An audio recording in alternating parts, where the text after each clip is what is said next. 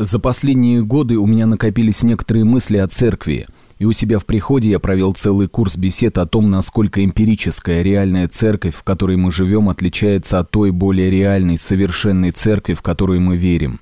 Для того, чтобы жить в эмпирической, современной нам церкви, надо, с одной стороны, понимать, во что мы верим, в какую церковь мы верим, а с другой стороны, принимать в учет, как историческая церковь развивалась, как она дошла до этого состояния, в котором находится, и какова наша роль в том, чтобы эту церковь, похожую как бы на червячка, сделать светлячком. Это очень, мне кажется, современная задача, потому что возвращение к прошлому, к традициям, к путям дореволюционной России и так далее – не решение вопроса. Одно слово сначала о церкви. Церковь мы понимаем как богочеловеческое общество, которое одновременно полностью и божественно, и человечно. Человечество в церкви представлено двояко. С одной стороны, совершенный человек идеальный, но реальный, исторически реальный Господь Иисус Христос, а с другой стороны мы, которые тоже люди, тоже, если можно выразиться так не по-русски, человеки, но во грехе. Человечество мы должны воспринимать в церкви именно так. Мы видим, какими мы призваны быть, глядя на Христа. И чем глубже мы это воспринимаем, тем больше видим, как мы далеки от этого образа. Но видим тоже, как к этому образу устремляться, потому что Христос нам сказал: «Я есть путь и истина и жизнь». Он не только говорит нам: «Ищите, как умеете». Он говорит: «Я путь. Если вы будете идти моим путем, то станете подлинно людьми, детьми Божиими». Божественное присутствие в церкви ощущается даром Святого Духа, исполнившим ее в день Пятидесятницы, когда Святой Дух сошел на апостолов и в их соборе заполнил всю церковь. И никакой человеческий грех, никакая человеческая греховность не может удалять Святого Духа из церкви. Каждый из нас призван быть сосудом, в котором находится эта святыня. Мы призваны быть храмами Святого Духа.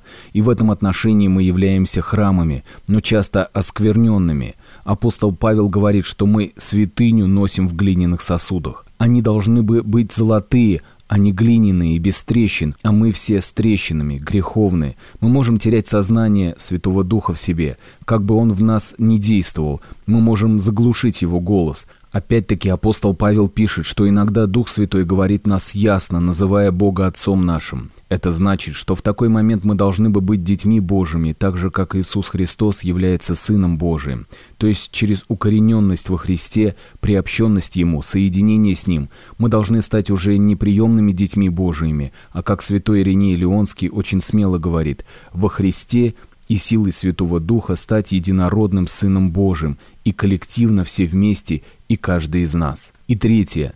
Во Христе и Духе мы все в Боге, и в этом отношении Церковь – нечто непостижимо великое, потому что это уже Царство Божие, пришедшее в силе, то есть оно как бы тут, но оно должно еще осуществиться в нас, оно тут в своей полноте, но каждый из нас его должен осуществить в себе – или войти в его полноту. Именно это отец Георгий Флоровский имел в виду, когда говорил, что церковь и дома, и на пути одновременно. Она дома, потому что мы уже дети Божии. Она на пути в каждом из нас, потому что все мы в становлении. И вот это мы должны помнить. Меньше этого церковь не может быть. Но с другой стороны, как ясно из того, что я уже сказал, каждый из нас вносит в историческую, эмпирическую церковь свое несовершенство, свою греховность, свою неполноту еще. А кроме того, коллективно церковь как историческое явление приняла на себя формы, которые ей не присущи.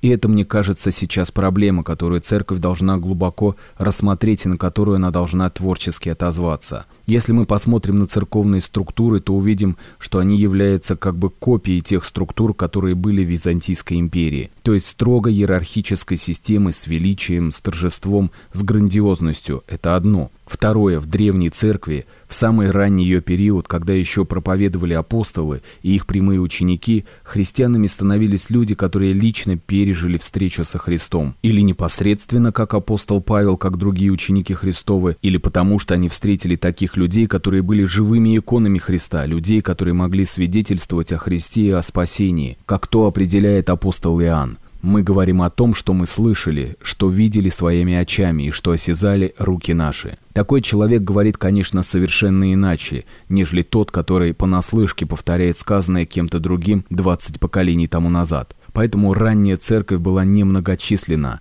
Она была укоренена в опыте о Христе. Она за этот опыт платила мученичеством, смертью, пытками, изгнанничеством. И это в течение трех-четырех веков. Не только первое поколение так пострадало, а в дальнейшем тоже. Когда император Константин признал церковь не как враждебное явление, а как явление сначала приемлемое, а потом и желанное, она переменилась глубочайшим образом. Те люди, которые ни за что в церковь не пришли бы, когда это могло стоить им жизни, влились в нее, потому что этой церкви покровительствовал император. И она разжижилась, в нее вошли элементы, которые никоим образом не хотели бы мученичества, а хотели человеческой славы, человеческой обеспеченности, хотели быть как бы по правую руку императора. И вдобавок церковные структуры начали делаться похожими по воле императора и с согласия самой церкви на структуры империи. То есть патриарх был параллелью, стоял как бы параллельно с императором. Архиепископы и епископы тоже имели свое иерархическое положение и так далее. И еще одно.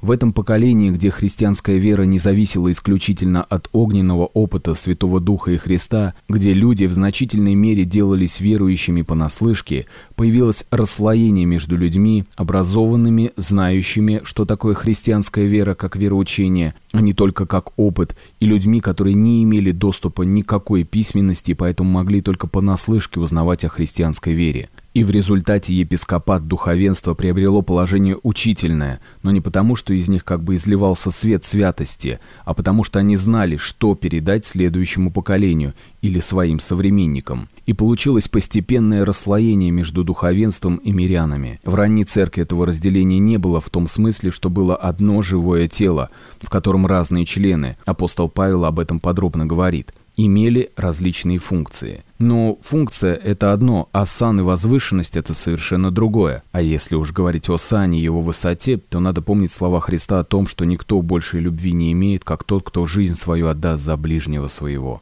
Своим ученикам он говорил: «Кто из вас хочет быть первым, то есть быть самым истинным моим учеником, должен стать всем слугой». И на Тайной вечере он снова говорит: «Смотрите, вы меня называете учителем, а я среди вас как служащий». Это у нас пропало в значительной мере, если не совершенно, потому что мы влились в светские структуры. В результате этого, как мне кажется, получилось расслоение между мирянами, которые не чувствуют ответственности за церковь, которым как будто даже говорят: «Ты только делай то, что тебе сказано, и все будет хорошо», и духовенством, которое в итоге, скажу прямо, возомнило, что оно имеет право руководить стадом Христовым. А миряне – это не стадо, это живое тело Христа, и духовенство не вожди и не начальники, а слуги. И к этому нам надо как-то вернуться, сознанием сначала вернуться. Надо учить людей и начать с самого себя. То есть священник или епископ поставлен вести народ в эту тайну освящения мира. Но каждый на своем месте должен быть готовым жизнь свою отдать. И когда я говорю «жизнь отдать», я не говорю романтически о том, чтобы умереть в пытках и так далее, но отдать каждый день, каждый час своей жизни на то, чтобы все вокруг было освящено. Я не говорю, что нет таких священников или епископов, но в целом такой подход к церкви редко встречается. И миряне, которых апостол Петр определяет как царственное священство, народ святой, храм Святого Духа, оказываются просто подвластным стадом, которому говорится: поступай так-то, делай то-то, учись этому, верь в то или другое. А что такое царственное священство? У нас в епархии был в этом году съезд на эту тему о мирянах, о царственном священстве в частности.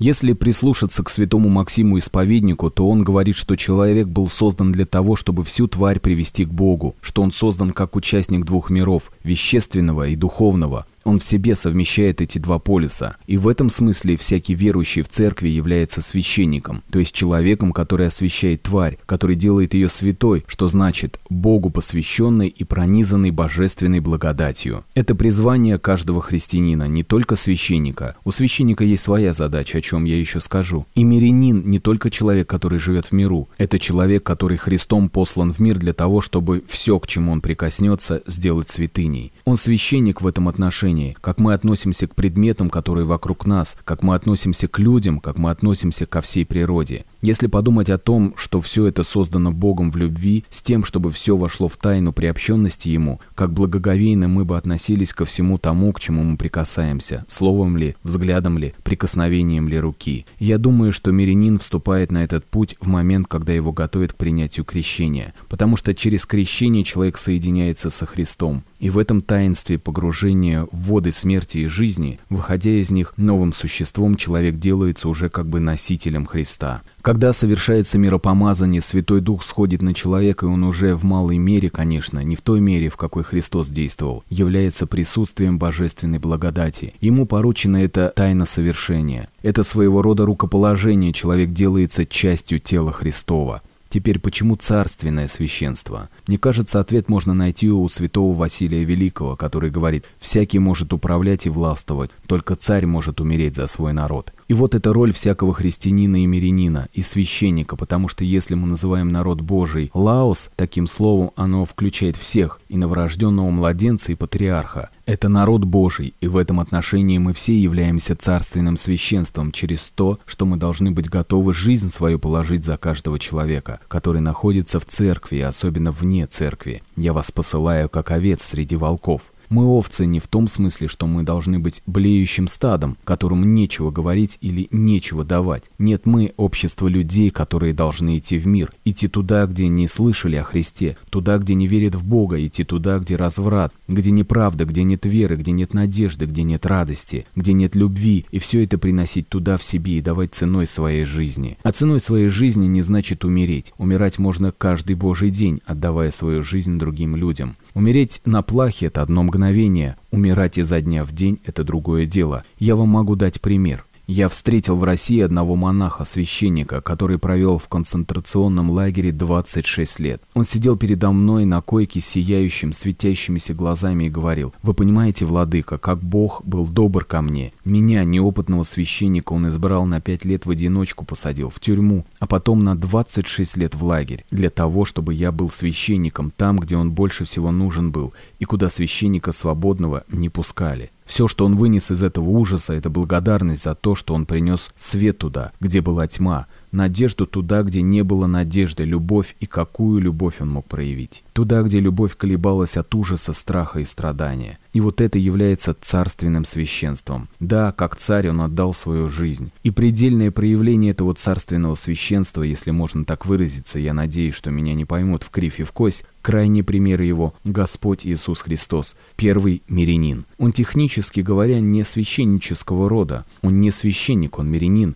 Первый член царственного священства, но он одновременно первосвященник всея твари, и вот к этому мы должны стремиться и возвращаться. В связи с этим меня волнует, что так часто молодые священники, да и священники среднего возраста, которых жизнь, может быть, не ломала внутренне, считают, будто они могут всякого наставить и привести ко спасению. Я думаю, что это очень страшное искушение для священника. Роль священника, духовника или просто близкого друга – не ступать обутыми ногами на священную землю. Не всякий священник имеет дар духовничества. Священнику дано исполнять таинство, он может именем Христовым разрешить грехи человека, который каялся, причем не просто разрешить все грехи, которые были названы. В одной из древних разрешительных молитв сказано, что разрешаются те грехи, в которых ты каялся, и постольку, поскольку ты в них каялся, а не потому, что ты по списку прочел грехи, они все смыты с тебя. Священнику дано читать разрешительную молитву благодатью Божией, поскольку ты исповедовался самому Христу. Он был свидетелем твоего покаяния. Но это не значит, что всякий священник получает другие дары. Рукоположение не делает человека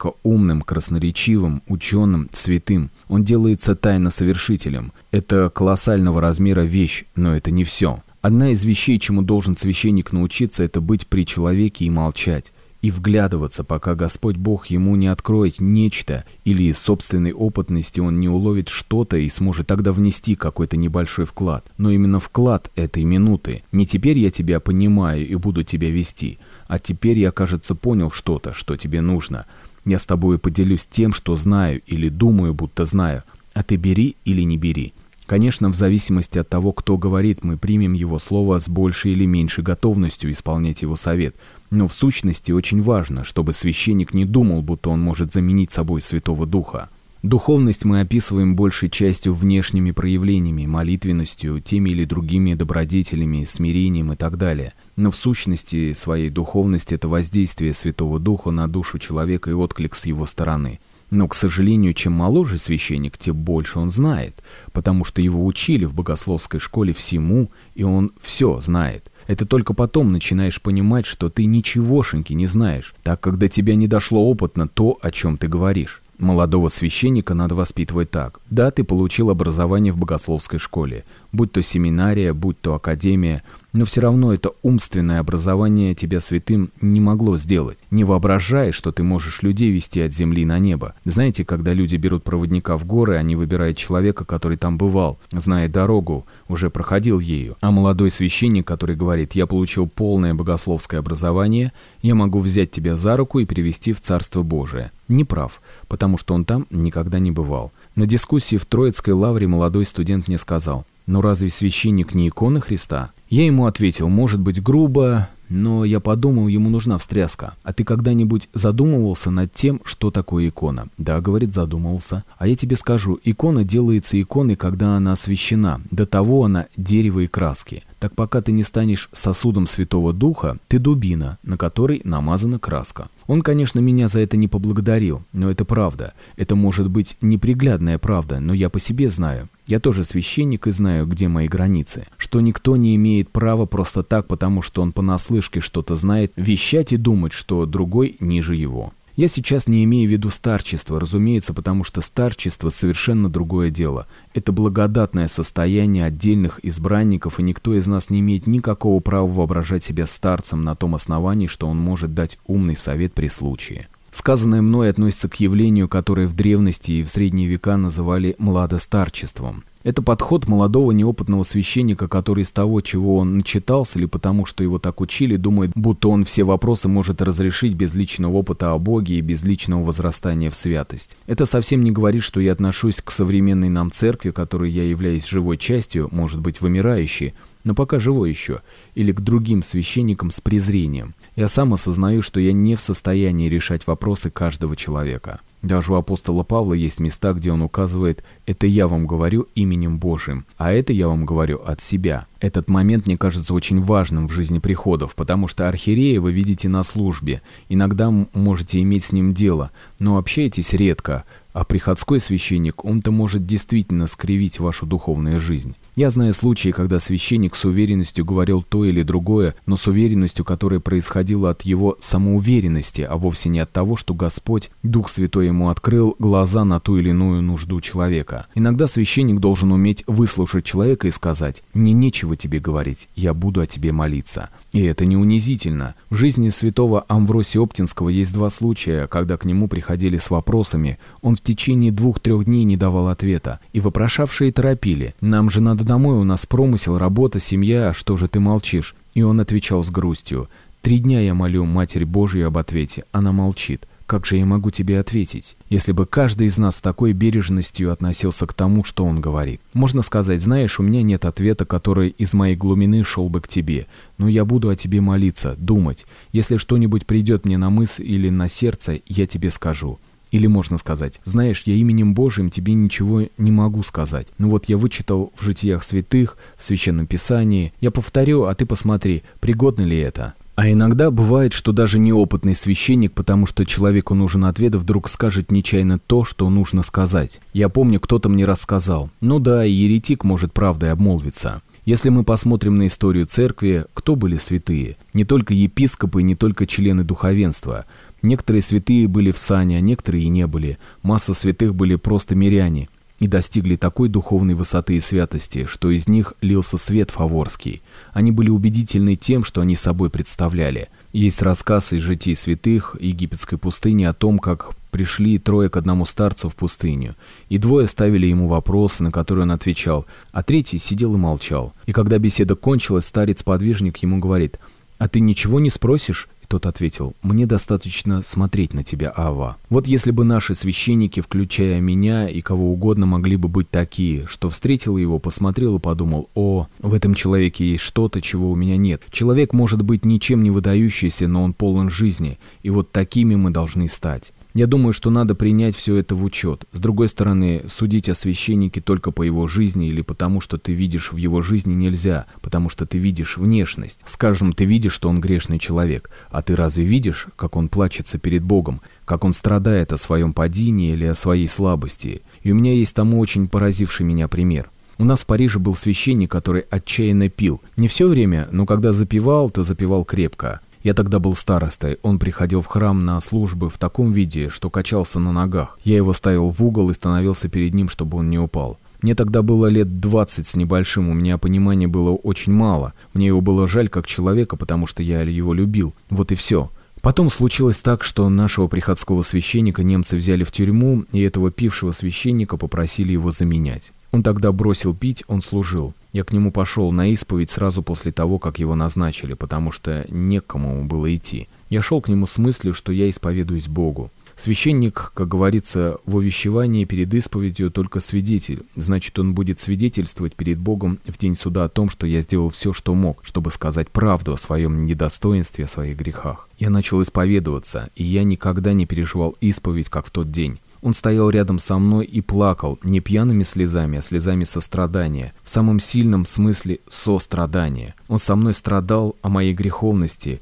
больше, чем я умел страдать. Он страдал всем страданием собственной жизни за мою греховность, и он плакал всю исповедь. И когда я кончил, мне сказал: «Ты знаешь, кто я такой. Я не имею никакого права тебя учить, но вот что я тебе скажу. Ты еще молод, в тебе и есть еще вся сила жизни. Ты все можешь осуществить, если только будешь верен Богу и верен себе. Вот что я тебе должен сказать». И он мне сказал многое истинное. На этом и кончилась исповедь, но я никогда не забыл этого человека. И то, как он смог надо мной плакать, будто над мертвецом, будто над человеком, который заслуживает вечного осуждения, если только не исправится. А впоследствии я совсем иначе стал думать о нем. Он был молодым офицером во время гражданской войны. Во время отступления войск из Крыма он на военном судне уходил в Константинополь. На другом корабле были его жена и дети, и он видел, как этот корабль потонул. Перед его глазами утонули его дети и жена. Разумеется, люди, ничего не испытавшие подобного, но святоши могут сказать: «А Иов? Он еще хуже пострадал. Почему этот священник не стал подобен Иову?» Я одному человеку на это ответил: «Ты сначала испытай его горе, а потом будешь о нем судить». С тех пор, как я узнал о его трагедии, у меня никогда язык не повернулся осудить его за то, что он запил. Да, горе было такое, ужас был такой, что он не выдержал. Но он остался верен Богу, он остался священником, вернее, он стал священником для того, чтобы разделить с другими людьми их трагедию, их греховность и покаяние. Дай нам Бог больше таких священников. И тут, я думаю, и миряне должны играть свою роль. Не надо ставить священника, особенно молодого, на такой пьедестал, чтобы он думал, будто он духовный гений. Не надо его поддерживать, чтобы ему не было страшно быть обыкновенным, полубездарным священником, если он таков. От священника вы имеете право ожидать, чтобы он благоговейно совершал службы, чтобы он молился за вас и с вами. Но рукоположение не дает священнику ни богословского знания, ни развлечения духов, ни понимания того, что другой человек переживает, ни способности проповедовать. Это все иное, это может иметь любой человек. Но священнику дана благодать совершать таинства, от него можно их принимать. В остальном, мне кажется, надо больше развивать сотрудничество между мирянами и священниками, чтобы священник не имел тенденции и желания властвовать над уделом Божиим, потому что миряне могут сделать из священника какого-то псевдостарца. Он будет воображать, что он духовник, что он ведет и все знает. Я думаю, что должно быть сотрудничество, соработничество. Этому я научился за свою жизнь. Я не хочу сказать, что я лучше кого бы то ни было, просто я это знаю, и все это мне в суд и в осуждение больше, чем кому-то, кто не знает.